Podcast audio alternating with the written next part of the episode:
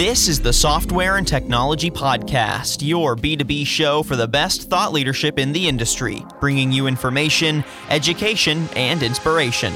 Only on MarketScale the more diversity of thought and the more diversity of background of the people working at tech companies, the better. So you have the data scientists, many of them might come from a very technical background. And then you've got the business side. And these are two separate worlds, and they have a very difficult time communicating and understanding what their priorities are. The blockchain idea was around 91. So about the time that the Terminator 2 movie was coming out, the same idea of in the digital world, we need verifiable documents. Everything's downloaded. Let's boot up the system. Hello, everyone. I'm your host, Daniel Litwin, the voice of B2B. The 20th century was the century of the electron, but that's old news. The 21st century is a century of the photon, and photonics technology is revolutionizing every industry from Pro AV to IoT to AEC, powering fiber optics, improved homeland security, and topographical scanning, to name a few. The evolution of the products themselves has also been tremendous. Whereas previously, photonics were used more for inspection of products, photonics are now the core components powering those products, creating a chain reaction that goes all the way up to internet services, cloud storage, e commerce, and even deep space exploration. How and why exactly has the technology grown so much in the last few years? And how do manufacturers stay ahead of the diverse and expanding markets photonics are now serving? Here to give us his insight is Glenn Jackling, president of Applied Image. He breaks down the latest and greatest in photonics, from 3D imaging to augmented reality. With these innovations, however, have come challenges in production. Projects reaching into microscopic and monstrous sizes are pushing the envelope of Applied Images and other photonics companies' capabilities. Fresh off a meeting with the Rochester Regional Photonics Cluster, Jackling clues us in to the dramatic local growth of the New York photonics industry as well, and how it's a positive representation of where the global industry is headed down the road. All right, Glenn, welcome to the podcast. How are you doing this morning? Great, thanks. Yeah, great to have you on. How was your weekend? Did you get a nice break? I did. It was my birthday, so uh, got to celebrate oh. my birthday this weekend. Okay, well, happy belated birthday. This is my gift to you. A great podcast experience. Great, thanks. so, I'm excited to bring you on the podcast to chat about the growth of photonics in the 21st century. Uh, you know, really looking at how this technology has changed, where it's come from, uh, why this century is really the century of the photon, some of your challenges that you've seen with this technology, um, whether that's in its applications or just in, in the very minuscule size of the technology. And then looking at the next 10 years of photonics. What is still untapped? Uh, where do you see these applications going in the future? So I'm excited to dig in. Hope you are too. Absolutely. So before we jump in, I know your company just passed your ISO 9001 certification audit and also your ISO 17025 audit, which is the for the calibration laboratory. Um, you know, tell me a bit about those certifications, when they passed, and how they're important for this you know photonics industry and uh, creating great photonics technology well in in our case the um, the quality system is kind of foundational and uh, a lot of our customers are large multinational, multi billion dollar companies, and they have expectations uh, of our quality system.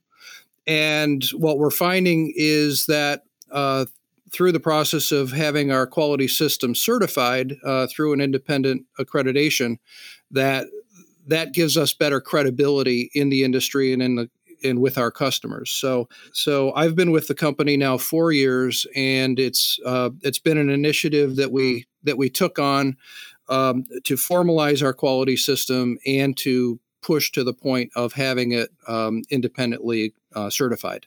The 17025 is for calibration laboratories. It's a it's an international standard as well that um, that talks to the quality management systems of a calibration laboratory and, and its requirements. It has more technical uh, elements to it. And because an awful lot of the parts that we produce are, are calibrated, um, meaning the measurements that we make uh, we make on devices that are traceable to uh, national metrology uh, institutes uh, like NIST or the NRC from Canada. That um, that again the uh, the calibrations that are done are done with more credibility um, because of that. Right. Well, especially working with photonics technology where a lot of its main applications are either health related or food related, um, you know, where you really need to be precise with the information you're gathering. I'm sure customers that are purchasing these products from a company like yours, you know, they want to feel self assured that you're competent, you know what you're doing. So having these certifications can only help with that. That's absolutely right. And the uh, both the certifications and the traceability that we offer uh, through the national standards are are critical elements to uh, to the calibration work that we do. Yeah, definitely. So let's go ahead and dig into photonics technology, and we'll start with a brief history. Um, you know, I know that the kind of the the talk around this industry is that the 20th century was the year of the electron and now the 21st century is the century of the photon which is is exciting. You know it's seeing this technology expand and really grow and find new applications and you know we're only what 18 years into this century so there's still plenty of time to see how this technology continues to grow. So i wanted to know from your perspective what some of the most recent and exciting applications are in photonics and how you think this new wave of tech is affecting the bottom line for industries that are starting to implement it more and more. The diversity of photonic technology is what is staggering to me is the the broad range of applications across pretty much every industry in the world, uh, whether it's aerospace, defense, uh, bio uh, biotechnology, uh, light is being used in instrumentation and in devices in in so many different ways. Um, and what we find is that a lot of those devices need to be calibrated, standardized, and um, and standardized to the point where the results can be compared lab to lab, uh, for instance. And um, and so it's just to me a staggering um, a staggering range of applications that are and and that is good and that is also the challenge uh, that we face is how do you appeal to and and become a you know create awareness in in so many different industries yeah, I mean that that diversity is both the blessing and the curse, definitely. I mean, what are some of your favorite applications at the moment? Um, you know, some of the newest ones that you think are really showcasing the potential of photonics. We have uh, we've just launched a product that has um, NIST traceable spectral transmission um, on a slide, so it allows digital pathology labs to um, to calibrate the color rendition of the digital images they are taking, and um, and create a standardization that can then be used across labs. Uh, we develop we develop that in in uh, consult with with two different cancer research agencies, and have um, have additional products on the roadmap that uh, will help and help enhance that across applications. Yeah. I mean, especially with pathology, how do you feel like this technology is changing the bottom line for that side of the healthcare industry? Uh, do you think photonics are really helping propel, um, you know, the way that the way that health professionals are able to then study disease and you know whether it's caused by pathogens or something else? I think it's crucial because there are a lot of uh, artificial intelligence applications that are looking to be developed. And by having standardization of the image processing and the color rendition, uh, that makes comparison uh, much more uh, much more appropriate for the uh, for the applications and and lab to lab standardization. Right, right, because that's the main issue. Is you don't want it to be. Uh, I mean, you could have this technology or some different kind of standard in one lab, and then in the next lab over, you know things are run just a little differently and that could skew data that could skew or um, you know uh, delay any sort of actual tangible results from this data. And so having that standard across the board must be great. And when a technology can accomplish that, even better. Correct. Yes. Yeah. So, one of my favorite reasons uh, for its growth as well, or I guess one of my favorite applications, would be in the food processing world. Um, you know, where color and really precise color is used to detect problems in crops um, and in outputs and yields, which is is so crucial. Tell me a bit about the agricultural world and how photonics is affecting that market. It's it's not an area that I'm directly involved with, but uh, recently I saw a demonstration of um, of drone applications where they are doing um, spectral scans of the uh, of crops, and they're using they're using the results of that to predict um, mold growth or the uh, the maturity of the plants and whatnot. Um, so it's just it's just yet one more application where where um, an imaging application is in place to uh, to evaluate data. Well, and I think a technology like this is even more crucial in a time like today, where I think we we see a lot of challenges in the agricultural industry. I mean, the population continues to increase. We're looking at sustainable ways to try and meet that growth. And something like a technology that can detect and um, you know better prevent major issues in crop yields um, can can jump on problems faster. I mean that kind of that kind of proactivity is definitely needed and I think it's reflective of an overall trend of how can we make all of our actions more sustainable and finding technology that really empowers that. And and using those technologies um, to analyze analyze the results and the data um, are are crucial to um, to that outcome. Yeah, definitely. And so I know that your mind is actually kind of fresh off of photonics because you personally just had a meeting with the Rochester Regional Photonics Cluster last week. Um, you know, meeting once a year with this geographic region, talking on the growth in the photonics industry there. Um, some new exciting tech, kind of uh, a meeting of the minds. So tell me a bit about that meeting and some things that you learn from that annual meeting um, and what's what's getting you excited about your geographic region's applications for photonics? Uh, the the group itself uh, represents about 120 companies in the in the New York State area, um, and what I found out uh, at the meeting was uh, that 120 companies represents about three billion dollars in in revenue um, and is generating on the order of five to seven percent employment growth, which you know every every region economic development uh, area is interested in employment, obviously, and to uh, to achieve that level of growth in New York State, I think is is quite impressive. We um, we have as a as a community and state um, negotiated uh, and worked with the uh, federal government uh, to be designated as um, part of the American Institute of Manufacturing. Um, we are responsible and involved with the um, Integrated Photonics Initiative, which is basically um, light on a chip, if you will, a photon a photonics integrated circuit. So, um, New York State and the federal government combined have committed a 500 um, $500 million investment uh, to uh, to develop that technology, and uh, and we're at the forefront of of that. It's a very specific technology. It as diverse as photonics is.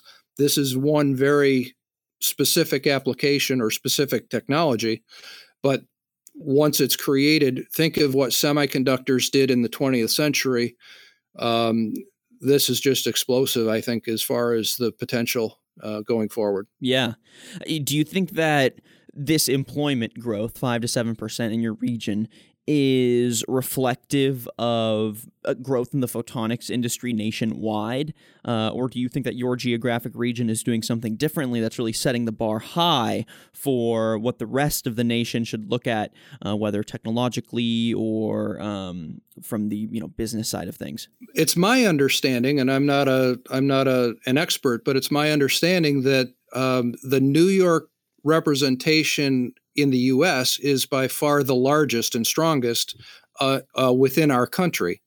Um, the uh, when you look at global uh, presence of uh, photonics-based companies, uh, particularly in the area of making the core components for photonics-based systems, um, we're we're a significant contributor, and in some cases. Um, as large as other country, whole countries are. The um, the U.S., Europe, and Japan are really the big three participants right now in terms of in terms of um, what I'll call market share, with China uh, growing and becoming an ever increasing influence as well. So you mentioned that at your Rochester Regional Photonics Cluster meeting, you and the rest of the businesses there are looking at uh, completing a photonic integrated circuit, which is light on a chip, like you said. And I feel like that is a core component, right? And looking at a value chain upwards, that core component then helps enable products, which helps enable markets, and then that helps enable services in general. Um, I guess it, what I want to ask is your geographical region, when approaching growth in the photonics industry, do you focus mostly on the core components? Is that where most of the innovation and you know where people should be looking to innovate is at or is it more big picture? Looking at what services do we need to enhance and then sort of drilling down from there. I guess i'm asking if you start small and go big or if you start big and go small. Uh, i think the answer is yes. It, both yeah. uh, both yeah both. Uh, obviously obviously technologies allow uh, things to get smaller and um, and the technologies and core components we're we're continually challenged with with creating critical features on on glass substrates that are smaller and smaller and smaller because the sensors and the systems are are more demanding of that. Um, you know, we're, we're working at, at the uh, wavelength of light and and less in some cases. So so the the demands are for the components to be better and better in order to enable better products. Yeah, I'm glad you brought up that size challenge because it's a really big challenge for a very small, like literally small problem. It's like you're working with these materials in a non-visible wavelength spectrum. They're getting smaller and smaller and I was wondering from your point of view, why do you think this has become more prevalent in the past few years? I mean, I know technology in general is getting smaller and more compact uh, and more efficient. Um, are you seeing that same trend in photonics and and why? And then I guess what new challenges does that size reduction bring? Uh, well, it certainly it certainly challenges us because the uh, manufacturing technologies that we have in place have a have a, a, a, threshold as far as what they can accomplish, and so there's there's key investment required to uh, to be able to follow that curve, if you will, uh, the technology curve, and uh, and stay competitive in that market.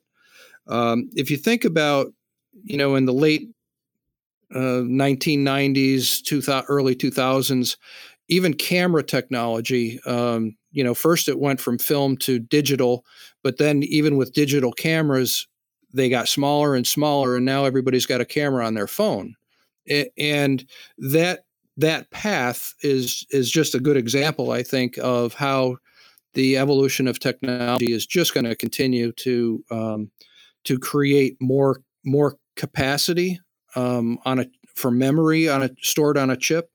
Um, I think the transmission of data is a critical challenge with all the telecommunications uh, efforts, and light has become a, a, key part. Photonics has become a key part of of data transmission as a result.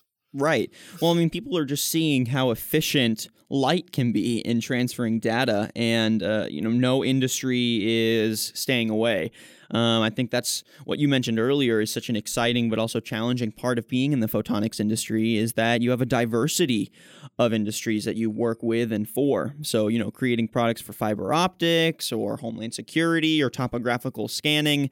I mean, they all require different deliverables. So, how do you find that the industry stays ahead of these technological changes and industry specifications, um, you know, providing products and different solutions for different demands and needs? Uh, from our standpoint, it's to try and stay in as part of the conversation as much as we can in the uh, in the development of new standards. For instance, um, I I participate in a uh, in an ISO uh, work group for the development of barcode standards. And you know, our company has been involved with with uh, barcode calibration standards for since the beginning of barcodes, pretty much. And um, and so we have a we have a, a seat at the table and there's continual changes even there in terms of new symbols and new requirements um, new applications and so on um, that that will continue to challenge the uh, the manufacturers of scanners and verifiers and printers. And you know we help to provide standardization across all of that. Right.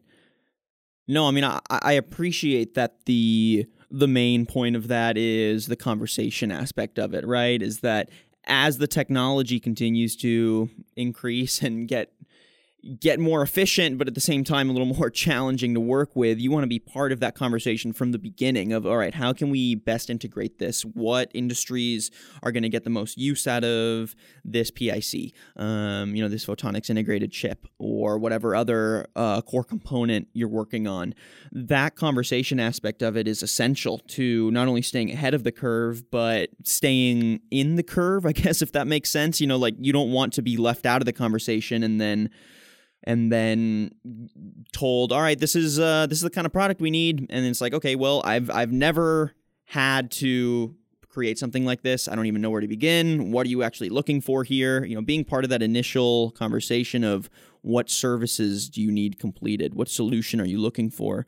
That's uh, that's essential, I'd say, especially with an emerging technology like this. It, it's very true, and and our sales our sales team engages with the customers that they talk to on a daily basis in terms of what their requirements are. You know, they often come to us because they have a need for a way to measure or calibrate a device they're they're building.